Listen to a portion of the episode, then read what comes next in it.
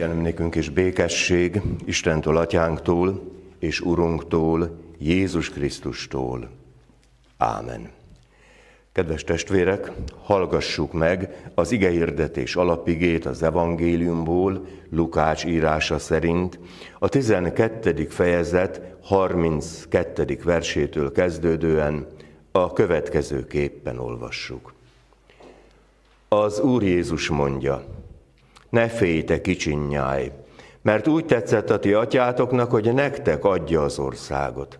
Adjátok el vagyonotokat, és adjátok alamizsnául, szerezetek magatoknak el nem múló erszényeket, kifogyhatatlan kincset a mennyben, ahol a tolvaj nem férkőzhet hozzá, a moly nem emészti meg.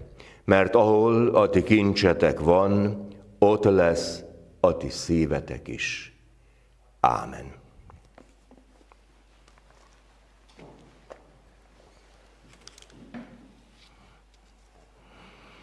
Kedves testvérek, nagyon érdekes az egyház életében az ünnepek sora.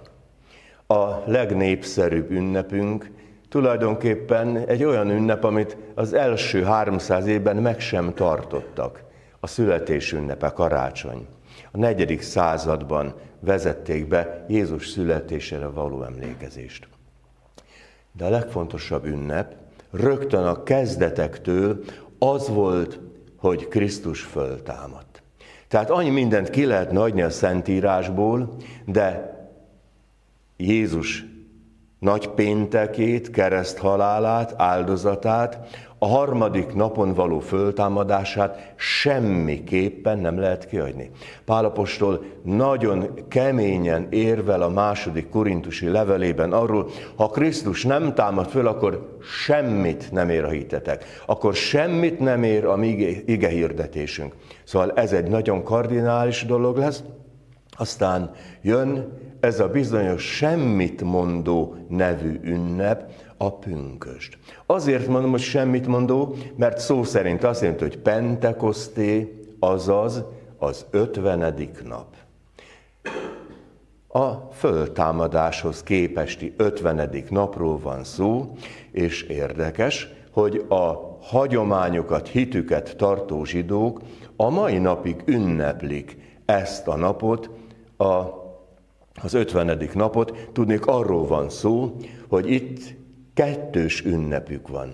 Az egyik az, amit úgy hívnak, hogy a tóraadás ünnepe, amikor Mózes fölmegy a sínai hegyre, és megkapja Istentől a tíz parancsolatot. Ez a tóraadás, és ilyenkor kezdődik Izraelben az aratás. Tehát tóraadás, mint mennyei jel, és aratás, mint földi jel Isten jóságáról, hogy megadja a következő esztendőre is a mindennapi kenyeret. És így vannak együtt nagyon sokan Jeruzsálemben. Ma talán azt mondanánk, hogy zarándokok ezek, vallási turizmus, és mintegy 15 nyelv képviselteti magát, amikor megtörténik a csoda. A csoda pedig az lesz, hogy mintha szélzúgás lenne, illetve hát az is volt, aztán kiárad Isten lelke, kettős tüzes nyelvek szállnak le mindenkire, tehát valahogy elkezdenek az ember szívek hevülni, és boldogok lesznek, és kiderül, hogy egy nagy-nagy egyetértésben vannak együtt. Ez abban mutatkozik meg, hogy mindenki a saját anyanyelvén hallja mindazt, ami történik. Persze, fanyalgók ott is, és akkor is voltak. És voltak, akik azt mondták, ezen a nagyon lelkesült tömegen, látva, hogy mi minden történik, hogy édes bortól részegettek meg. Hát szóval, hogy egy olyan nagyon profán földi dolog van. Ezek itt most valamit balhéznak, vagy mi van, és akkor kiáll Péter apostol, és azt mondja, hogy nem részegek ezek. Hát még csak a nap harmadik órája van a zsidó számítás szerint, a nap reggel hatkor kezdődik. A harmadik óra, tehát ilyen értelemben kilenc óra. Tehát itt van, délelőtt vagyunk, hát senki ne képzel azt, hogy, hogy, hogy valami, valami randa dolog történt ezzel a tömeggel.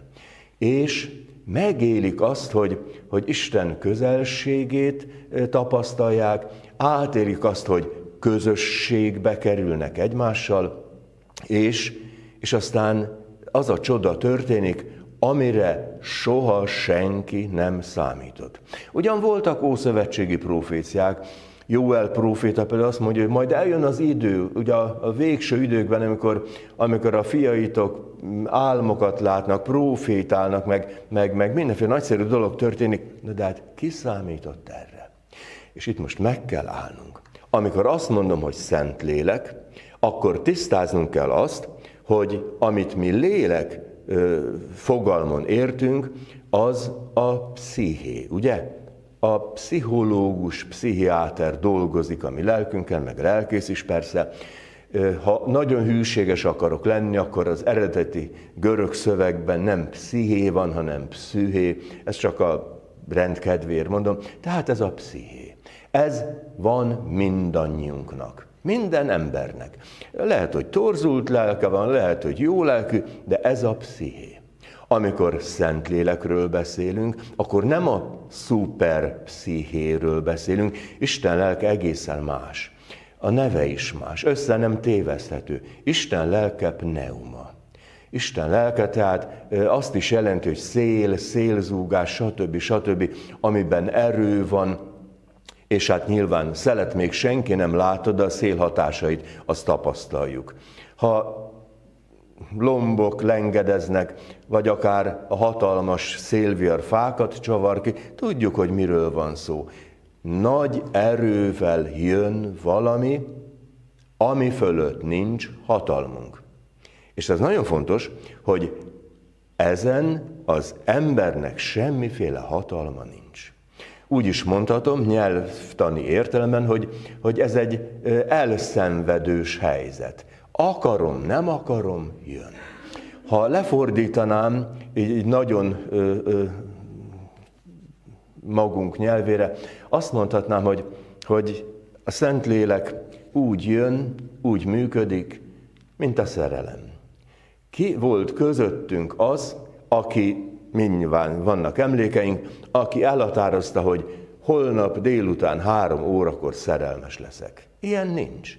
Az egyszer jön, aztán, aztán nem is értem, hogy hogyan van, de egy olyan belső lelki élményé válik, hogy, hogy azt nem lehet, nem lehet egyszerűen csak úgy, úgy leírni a, a, a pszichológia szavaival. Illetve hát megértjük azt, hogy, hogy kialakul egy vonzalom, egy vágyódás, akivel szeretünk együtt lenni, szeretnénk együtt lenni.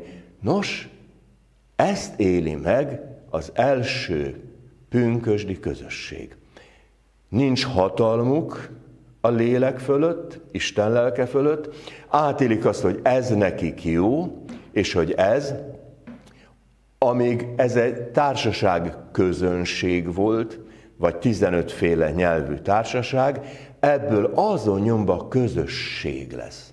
És ugye értjük a különbséget, közönség az, akik összeverődnek valami alkalomra, színházi egy-két-három órára, de hát a közösség az egészen más.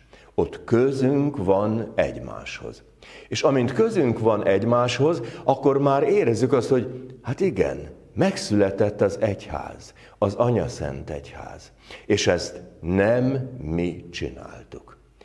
Mi tudunk KFT-t alapítani, BT-t alapítani, vállalatot létrehozni, de nem tudunk egyházat csinálni. Lehet, hogy egyházszerű egyesületet tudunk csinálni, de, de hogyha nincs ott Isten lelke, és ne felejtsük el, hogy mi történik Máriával, amikor megjön Gábriel angyal, és mit mond neki, hogy, hogy fiút fog szülni. Tehát a Szentlélek Máriában Jézust fogan. A Szentlélek a mi szívünkben Jézust fogan. Mert a hit, az Isten iránti bizalom, az nem a kétszer-kettő matematikája. Az van, az jön, akarom, nem akarom, és, és megtörténik. És azt gondolom, hogy aki hitre jut, megtérésnek is mondja ezt a Szentírás, az olyan élményekben részesül, hogy azt mondja, ez nekem jó. Sőt, ez nekem nagyon jó. És gondoljuk meg, hogy amikor hitről beszélünk, meg az egyház közösségéről, akkor, akkor itt arról van szó, hogy ide az ember jöhet a legextrémebb bánatával, gyászával, és jöhet a legnagyobb örömével, legyen ez akár egy, egy házasság kötés megáldása, egy gyermek újszülött keresztelése, és mindenféle krízissel, amiben vagyunk, mert Isten lelkének mindenre van gyógyító ereje és szava. És akkor, amikor ezt éli meg az Anya Szent Egyház közössége, akkor tudjuk, hogy nem egyszerűen csak arról van szó, hogy mi mit teszünk, hanem az történik, hogy valami visz bennünket. Emlékszünk, egy kis történelem, 1492. Kolumbusz elindul Indiába. Milyen hajóval is megy? Vitorlás hajóval. Aztán ugye Amerika, Közép-Amerikában köt ki, de mi viszi az ő hajóját? Nincs motor, nem eveznek, viszi a szél. Mert a szélnek ereje van. Mert Isten lelkének ereje van. Visz. És, és fölkap, és, és jó utakra akar vinni. Ez az első és nagyon fontos bizonyosság.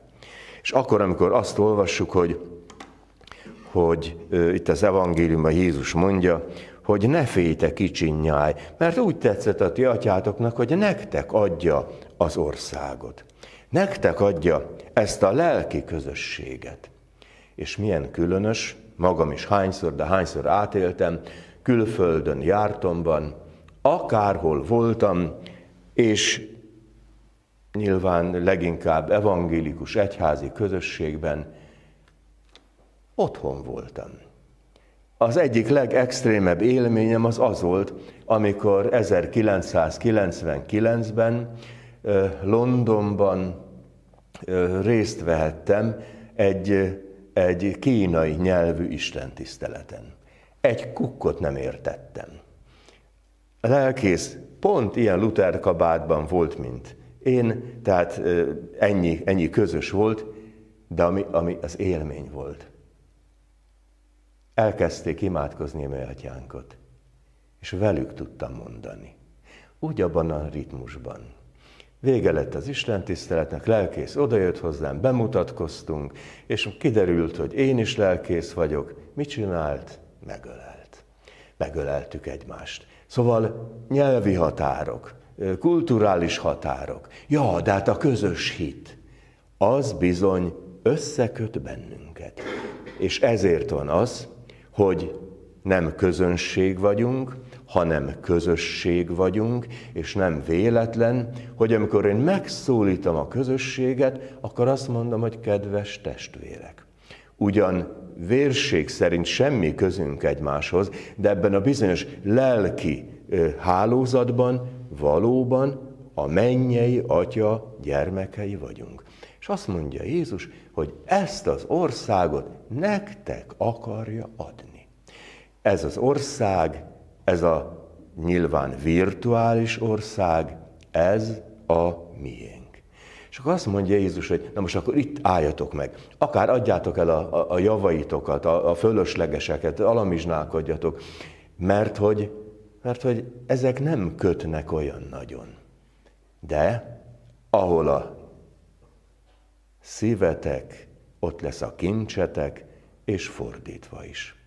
Szóval, hogy mihöz köti az ember az életét.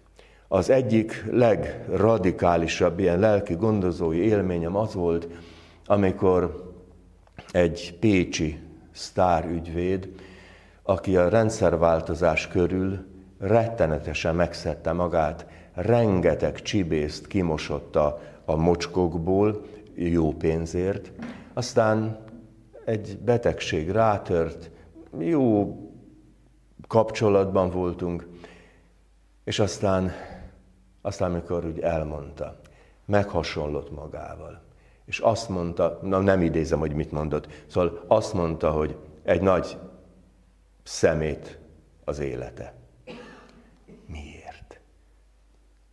Polgári lakás, autó, nyaraló, minden, amire talán vágyódunk, és ott a halál torkában döbbent rá arra, hogy ez mind szemét. Mocsokból lett, hazugságból lett. És, és hát aztán, aztán vágyódott valamire, a lelki megbékélésre. Ahol a kincsetek van, ott van a szívetek. Én persze most nem azt mondom, hogy szúrjunk el magunktól minden anyagit, csak azt mondom, hogy ne legyünk rabjai, ne legyünk fogjai annak, amink van. Mert, és ez is nyilvánvaló tapasztalatunk, ahogy jöttünk a világba, úgy megyünk ki belőle. És érdekes zsidó hagyomány. Amikor temetnek, akkor a halottnak még csak koporsót sem készítenek. Begöngyölik egy gyolcsba, mert hogy amikor megszülettünk, mibe is tekertek be bennünket? Valami tiszta textilbe. Így jövünk, és így megyünk. És a milliómos is, pontosan a hithű zsidó milliómos is ilyen temetést kap. Beteszik a sírba, nincs több rajta, most kis túlzással, mint amit világra jövetelekor kapott. A kincs, meg a szív. Hát ez az, ami, amit meg kell találni, ezt a normális egyensúlyt, hogy, és nem akarok szemforgató lenni, gyerekekkel nem egyszer, nem kétszer beszélgetünk hittanórán, hogy szeretjük-e a pénzt. És szélsőséges, megfelelni akaró vélem is, hogy nem, a pénzt nem szeretjük. Mondom, hogy, hogy nem szereted? Mondom, én szeretem. Mondom, ha nem szereted a pénzt, hogyan kapsz pénzt jó esetben? A munkádért. Ha nem becsülöd meg a pénzedet a maga értékén, magadat nem becsülöd meg a munkádat. Na, de ez nem azt jelenti, hogy ebbe a munkába bele kellene pusztulni, hanem azt jelenti, hogy tudom, hol van a kincs, a kincs az, az, hogy van kaptam egészséget, és dolgozhatok, és meg tudok élni, hogy födél van a fejem fölött, hogy megvan a mindennapi kenyerem, van autóm, amivel közlekedhetek, megvan mindenem, de, de a végső remény az nem egyszerűen a bankszámla. A végső remény az, amit így mondunk, jöjj, teremtő Szentlélek. Adj a szívünkbe bizalmat, hitet, és akkor jól eligazolunk a világ mindenféle dolgában, és akkor nagyon jól tudjuk, hogy a hit, meg a remény, meg a szeretet, nos hát ezek lesznek azok, amik igazán éltetnek. Köszönjük meg azt, hogy Isten lelke ma is élő, ma is újjá teremtő erő, és hogy a mi szívünket is újjá teremteti. Urunk, neked köszönjük meg azt, hogy többet adsz nekünk, mint az egyszerű földi kategóriák. Köszönjük, hogy nem egyszerűen csak térben, időben élhetünk, hanem abban az összefüggésben, amiben tudhatjuk, hogy honnan jövünk, teremtő szeretetedből, hogy hová megyünk, a megváltó szeretet, ami befogad bennünket. Köszönjük, hogy az életünk sokféle bűnében, krízisében hozzád menekülhetünk. Köszönjük, hogy vigasztalást adsz. Köszönjük, hogy támaszunk vagy életben, halálban. Áldott légy érte. Ámen.